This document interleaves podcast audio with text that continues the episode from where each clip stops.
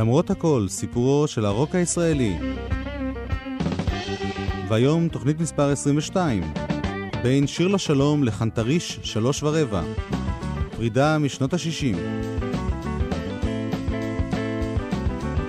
איתכם באולפן גלי צה"ל, הטכנאי שלמה ורבנר, ואני יואב קודנר, שעורך ומגיש.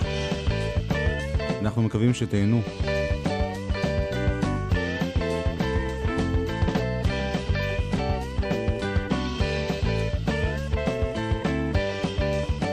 התוכנית היום מוקדשת לסוף 1969 ואנחנו פותחים בלהקת הנחל, הלהקה החשובה ביותר בין הלהקות הצבאיות בכל שנות ה-60. בדצמבר 1969 הגיע לרדיו שיר ראשון מתוכניתה 22 של להקת הנחל.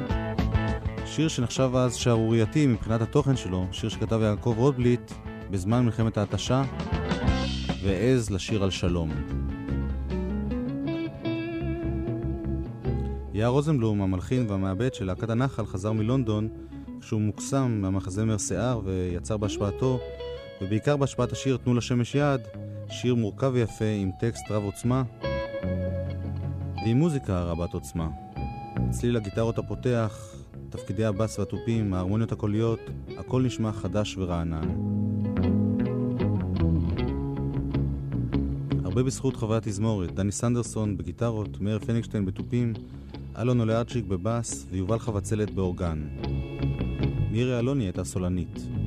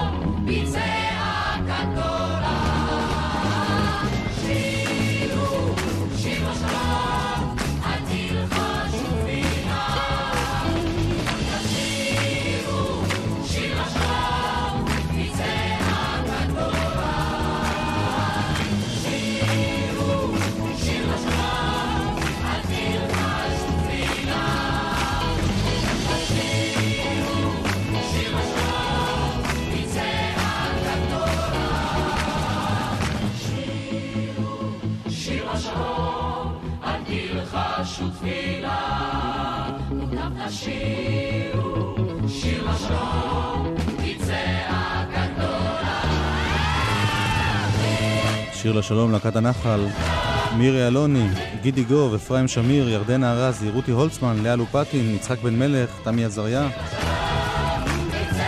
דני סנדרסון, מאיר פניגשטיין, אלון עולה ארצ'יק, יובל חבצלת, דצמבר 1969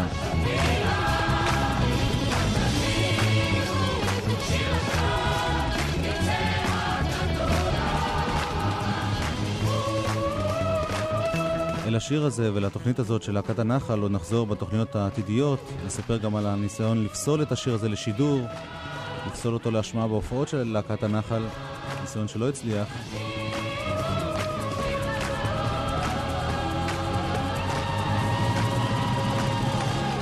אבל עכשיו אנחנו עם להקה אחרת שמאוד הצליחה ב-1969. מכונאי במוסך אם זה נוח לא לחיות מזוהם ומלוכלך. זהו שלמה ארצי. איזה הוא חכם הלומד מכל אדם אני למדתי מהדגים והלכתי אל הים. וזו להקת חיל הים. התנדב על לחיל הימאים, גרסה של להקת חיל הים ל-Yellow Submarine של הביטלס.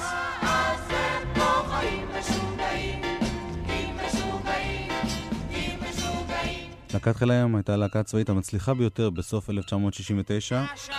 התקליט של התוכנית שלהם, הפסודה בכחול, נמכר בכמות שיא של 15 אלף עותקים. שלמה ארצי הצטרף ללהקה הזאת עוד בתוכנית הקודמת, אבל אז הוא היה אחד הזמרים הזוטרים, ואילו כאן הוא הפך להיות הסולן הראשי.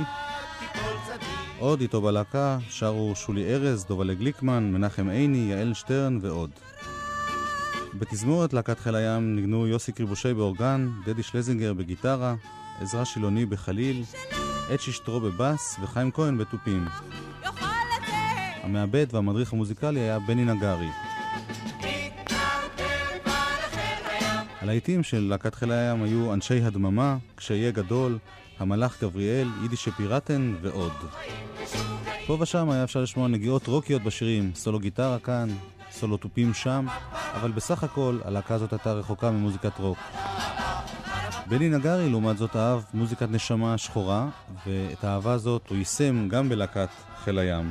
אנחנו נשמע עכשיו להיט גדול שלהם, שמושפע ממוזיקת נשמה אמריקאית ועושה מוזיקת נשמה עברית. מי יישא את נשמתי? יורם תהרלב כתב את המילים.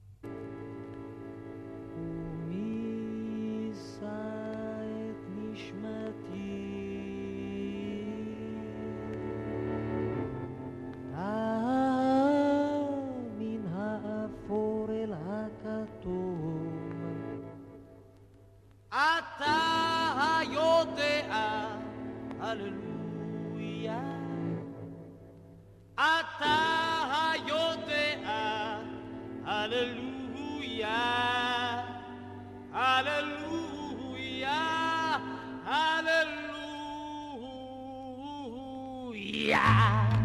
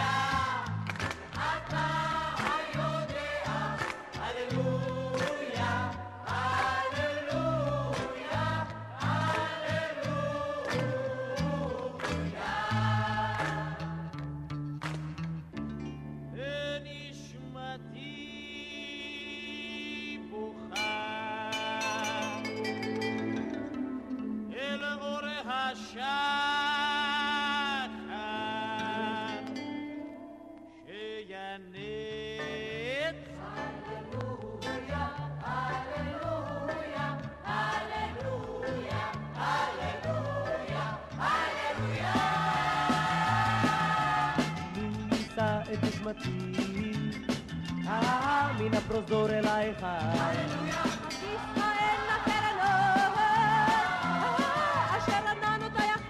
הללויה, אתה היודע, הללויה. אתה היודע, הללויה,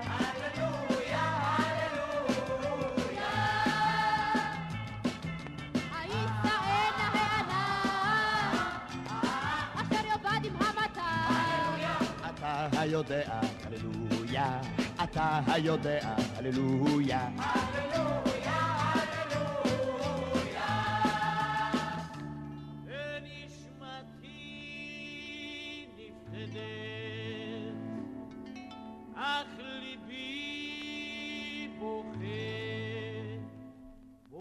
ושר.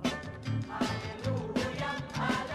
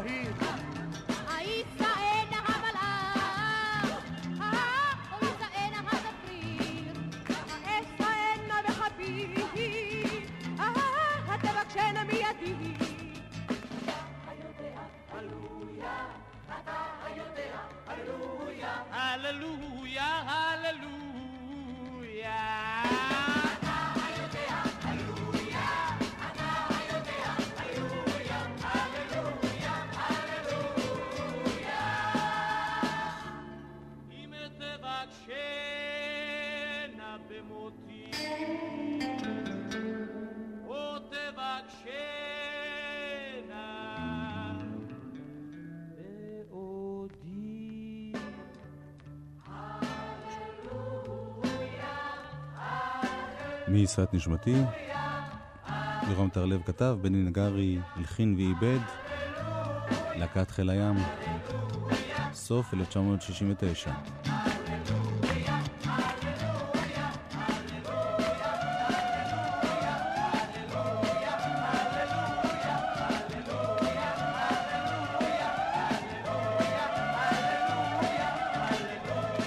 גם השיר הבא שנשמע הוצג למצעד בכל ישראל בדצמבר 1969, שיר ראשון מתוך מה שיהפוך לשיתוף הפעולה ההיסטורי של אריק איינשטיין ושלום חנוך באלבום שבלול,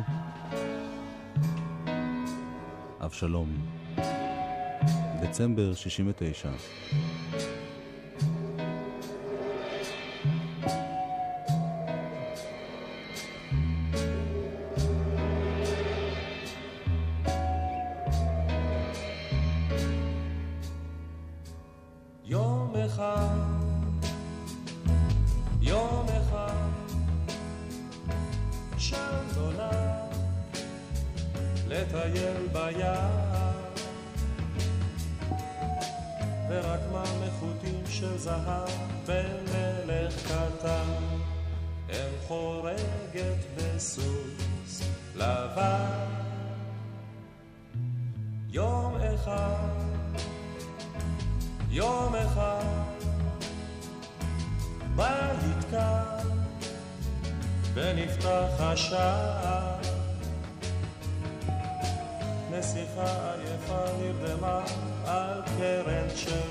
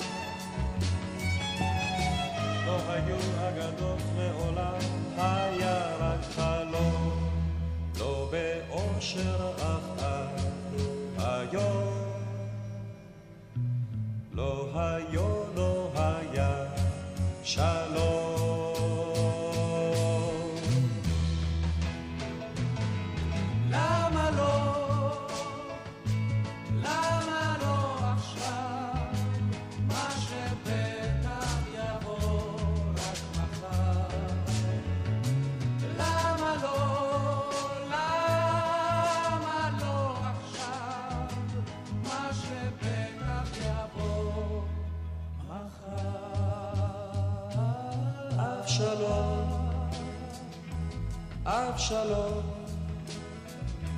כמו חלום, כמו חלום בקיץ. למה לא, למה לא, למה לא, יבוא כבר עכשיו, מה שבטח יבוא מחר. איינשטיין, אבשלום, דצמבר 1969, כבר במצעד. זאת הייתה תקופה של אה, שינוי ופעילות חדשה לאריק איינשטיין. אסף סביבו קבוצת חברים שכונתה אחר כך חבורת לול. החל יוצר קליפים ראשונים, מתכנן תוכניות טלוויזיה וגם מתכנן סרט באורך מלא על חייו של זמר שאריק איינשטיין גילם אותו. הסרט הזה נקרא בהתחלה איש שר, אחרי זה איש שר במילה אחת. בסוף החליטו על השם שבלול. כשיצא השיר הזה, אבשלום לרדיו, איש עוד לא ידע למה לצפות, לא ידע מה התהפוכות שעוברות על אריק איינשטיין, ובמצעדים בינתיים המשיכו להצליח שירים מפוזי. מישה סגל, האיש החשוב בפוזי, ניסה באותה תקופה גם לפעול כסולן, ואני מזכיר לכם שהוא קודם כל העריץ את הביטלס.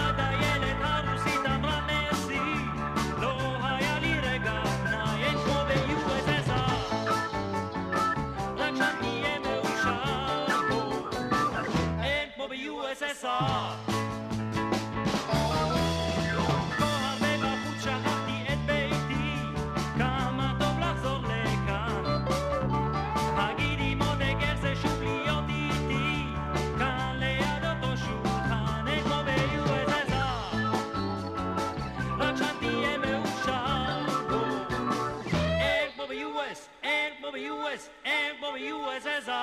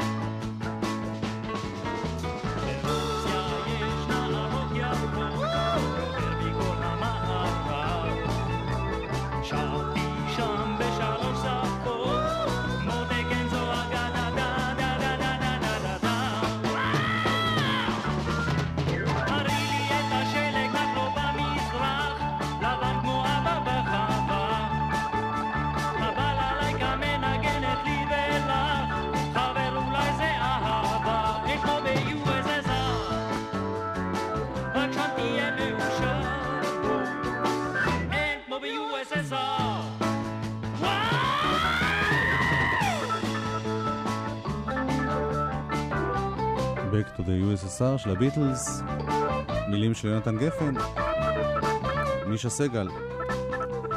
מישה סגל הקליט בסוף 1969 ארבעה שירים ראשונים כזמר סולן. שניים מהם היו שירים של הביטלס. לשני כתב מישה סגל מילים בעצמו.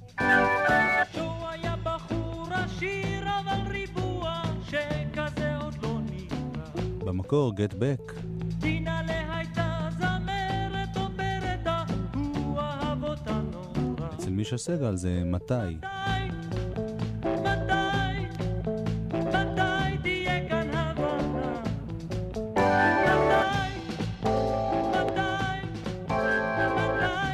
כאן הבנה? בוא ג'ו!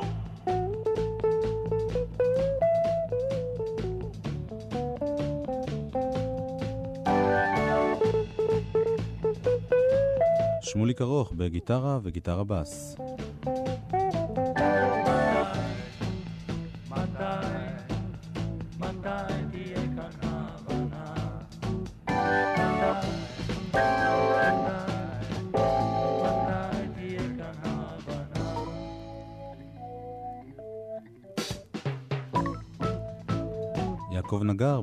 באורגן ופסנתר. ארלה קמנסקי בתופים. הרכב שדומה להרכב שניגן בפוזי ביחד עם מישה סגל.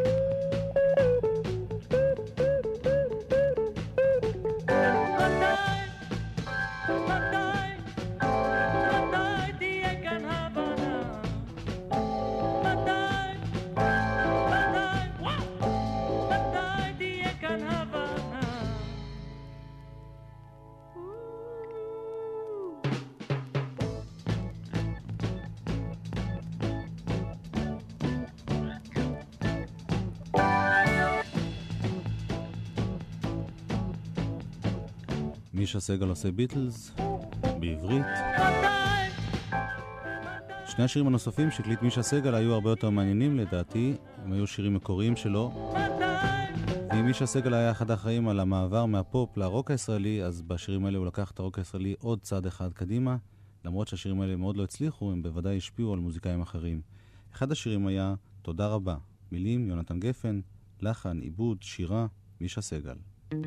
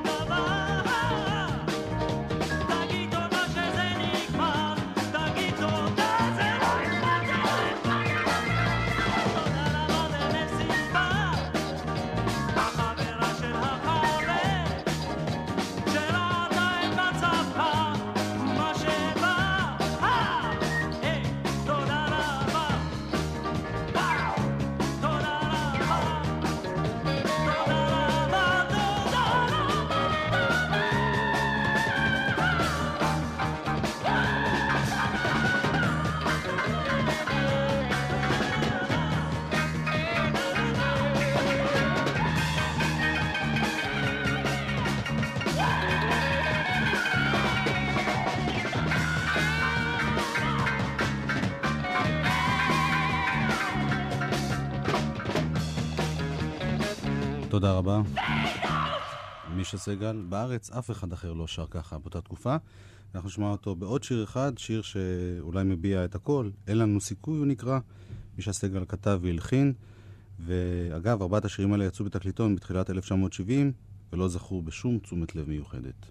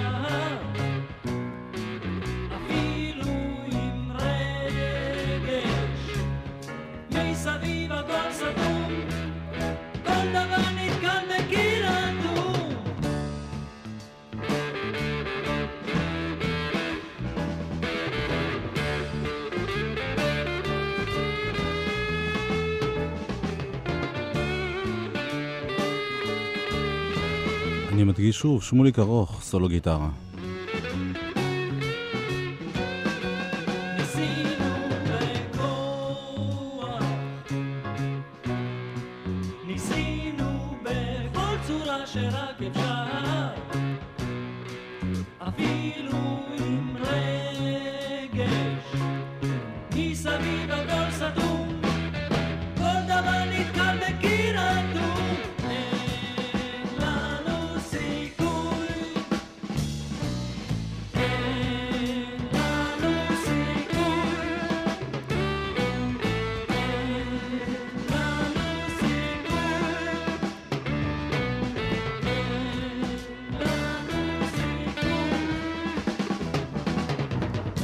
מסביב הכל סתום, כל דבר נתקע בקיר אטום, אין לנו סיכוי, מישה סגל. בשיר מחאה גם על מצב המוזיקה הישראלית.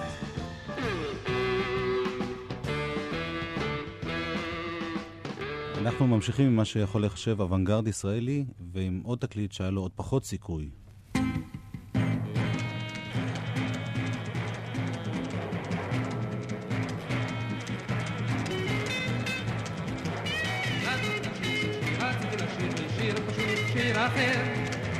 רציתי לשיר לי, שרציתי לשיר לי בלי מוסר.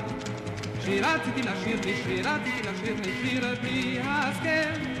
שרציתי לשיר לי, שרציתי לשיר לי בלי מוסר. שיר בלי גזע, שיר בלי דת, שיר בלי שפה, שיר בלי יד. אנחנו שומעים עכשיו את דני בן ישראל מי שהיה כוכב להקת פיקוד צפון בראשית שנות ה-60, ב-1963 והלאה, עם להיטים כמו כוכב הצפון ולוס פיקודוס צפונוס, ואחר כך כסולן בלהיטים מתוקים כמו יורונה, כשמיקה עצובה ועוד. בסוף 1969, למעשה בחצי השני של אותה שנה, יצר דני בן ישראל תקליט מהפכני ונועז. התקליט, האלבום, האוונגרדי הראשון שנוצר בארץ. קראו לזה חנטריש שלוש ורבע. תקליט שכולו שירי מחאה פרובוקטיביים, גם בטקסטים וגם במוזיקה שלהם. שיר בלי השכל, שיר בלי גזע, שיר בלי דת, שיר בלי שפה. מי שהיה שותף מלא למהפכה של התקליט הזה, הייתה להקת הבמה החשמלית. הם השתתפו בעיבודים, ניגנו בהקלטות. ולא קיבלו שום קרדיט על עטיפת התקליט.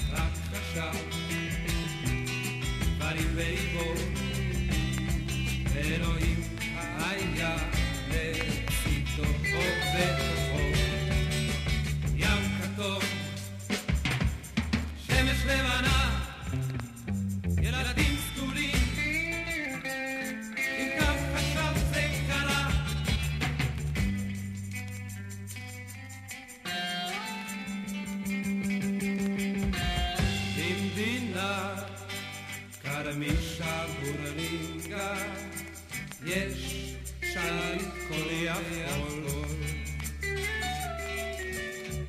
השליט, ניסון רודנובסקי, שולט כן, כשולט על הכל. שולט על פרטים ועל הדברים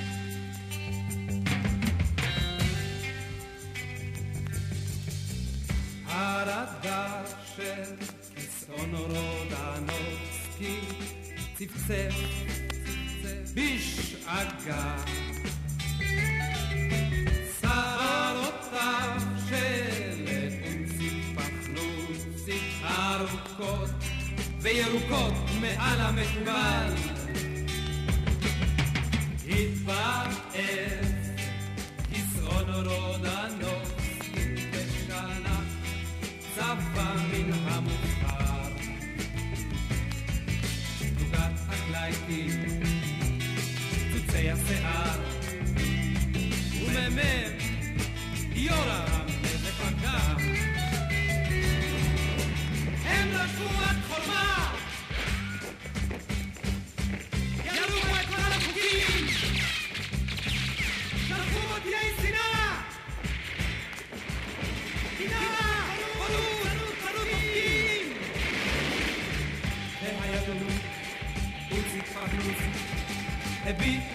שפעם נשרמים פרחים וכך קרה השדה מלא בפרחים בשלל צבעים.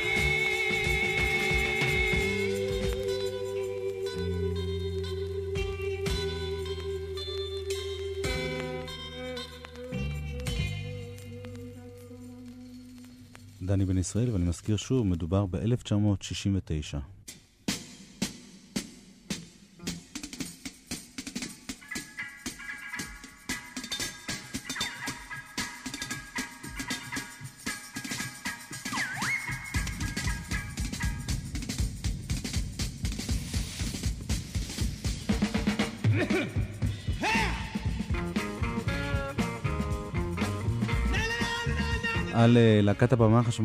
שמענו לפני תוכניות אחדות כשעסקנו בסוף 1968. אני אזכיר לכם בקצרה את הסיפור שלהם, הם קמו בירושלים על ידי סטודנטים אמריקניים ביחד עם שלמה מזרחי שהיה גיטריסט ישראלי, היה ונשאר. הם הוציאו את אחד התקליטונים הראשונים של להקות קצב כמלווים של זמרת בשם תמי אדלר ובשנת 69, אחרי גלגולי ביניים אחדים שאותם לא נפרט עכשיו, התגבש סופית ההרכב הישראלי של הלהקה הזאת, הבמה החשמלית. שלמה מזרחי בגיטרות, שלדון כהן בבאס, אלי טובול בתופים וזמר בשם דובי אלדמה. דני בן ישראל נפגש עם להקת הבמה החשמלית לצורך הקלטות האלבום שלו, ובעצם האלבום נוצר ביחד, על ידו ועל ידם, כיוון שחלק גדול מהמוזיקה היה אלתור באולפן, שלא כמו שמקובל באותם ימים, לא באו מוכנים לאולפן, אלא פשוט ניגנו את זה תוך כדי ההקלטה. ויצרו את השירים לפי המצב רוח שנוצר באולפן. דני בן ישראל היה מלא זעם באותה תקופה, מלא רצון למחות על המצב הפוליטי בארץ, על המצב האישי שלו. והמוזיקה עזרה לו לבטא את זה, זה היה מין טריפ מוזיקלי חסר גבולות, חסר חוקים, חסר סיכוי להצליח.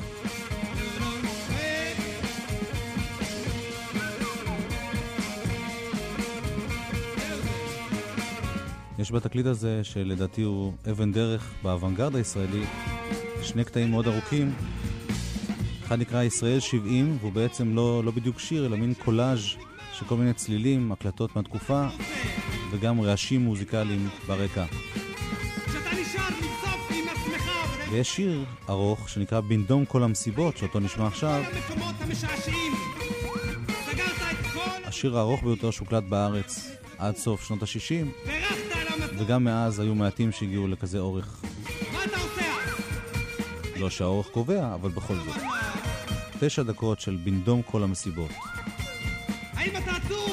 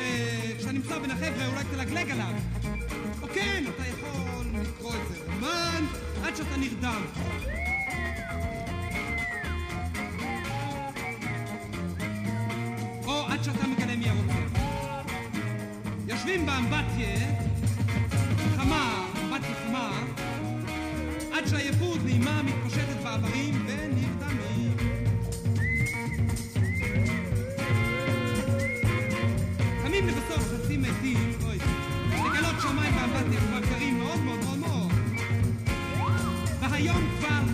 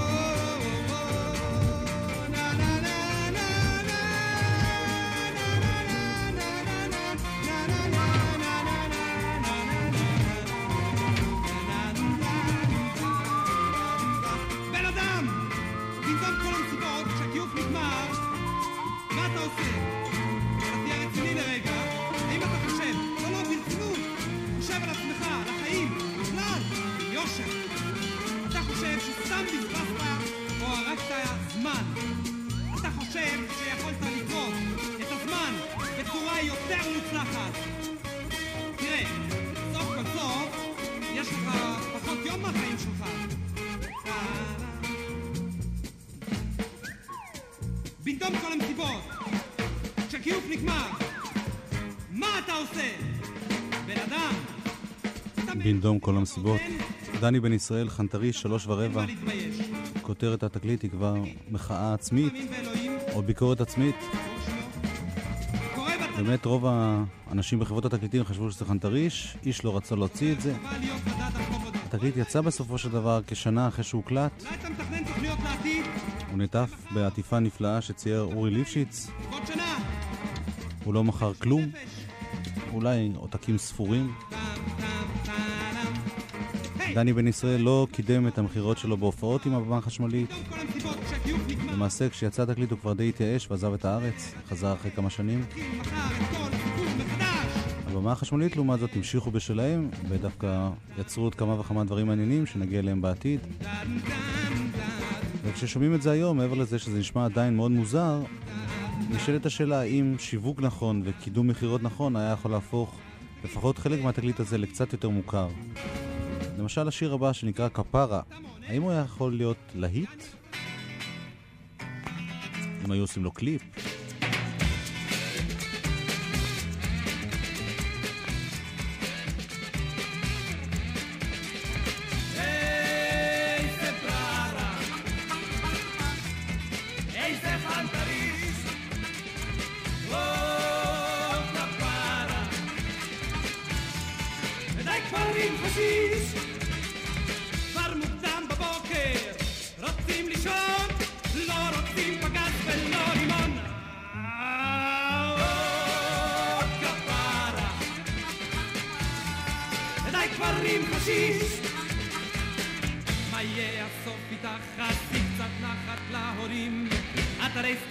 סטודנטית, יש לך כול שיעורים. לא, לא, לא, לא, לא, לא.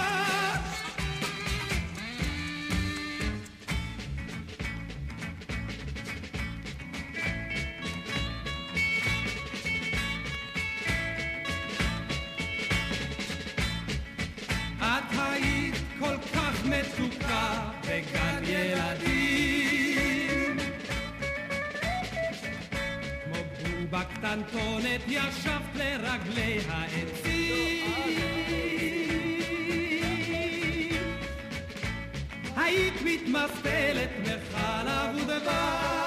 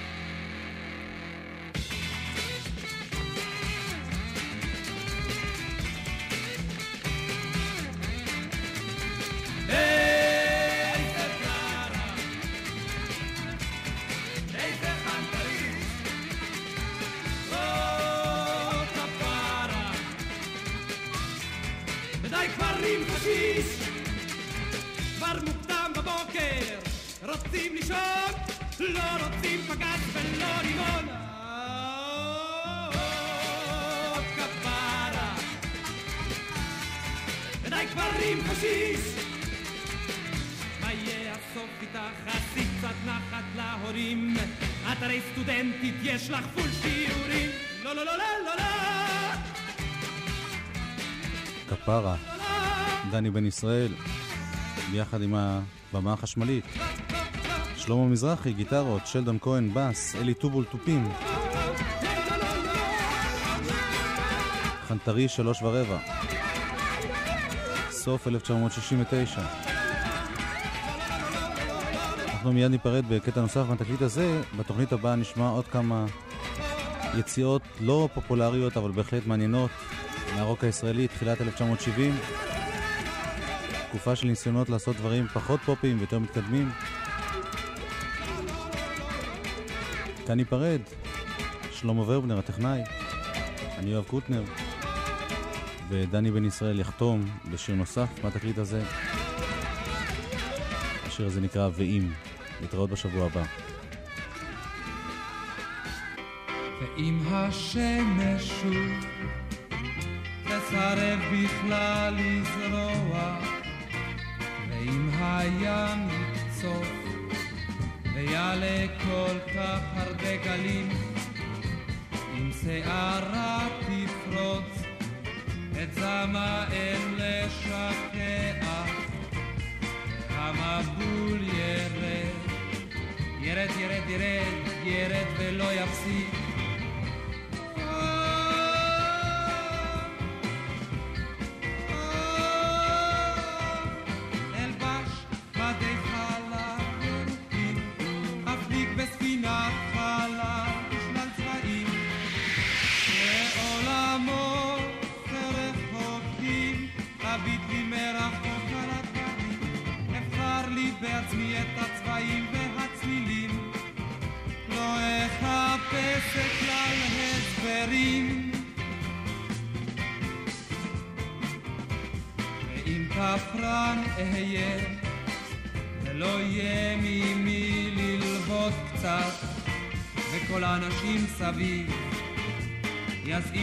פנים, ולא יאמרו שלום. ואם היא שוב תלך עם אחר, ועליי לא תרצה בכלל לשמוע, ואאבד שוב את עצמי, ולא אמצא כל טעם לחיים.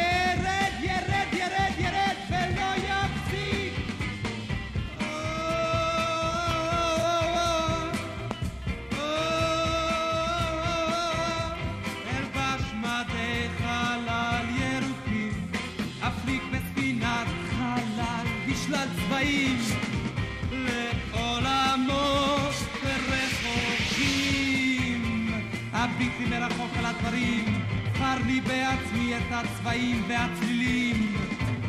לא אחפש כלל הסברים. ואם